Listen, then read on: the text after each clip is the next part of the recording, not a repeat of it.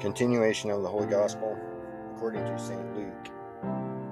At that time, Jesus said to his disciples, When you shall hear of wars and seditions, be not terrified. These things must first come to pass, but the end is not yet presently.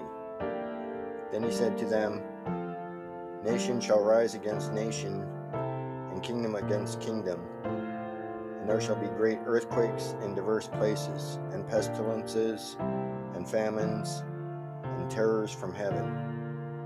And there shall be great signs. But before all these things, they will lay their hands on you and persecute you, delivering you up to the synagogues and into prisons, dragging you before kings and governors, for my name's sake. And it shall happen unto you for a testimony. Lay it up therefore in your hearts, not to meditate before how you shall answer. For I will give you a mouth and wisdom, which all your adversaries shall not be able to resist and gainsay. And you shall be betrayed by your parents and brethren and kinsmen and friends, and some of you they will put to death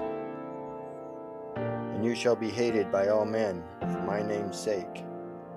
But a hair of your head shall not perish.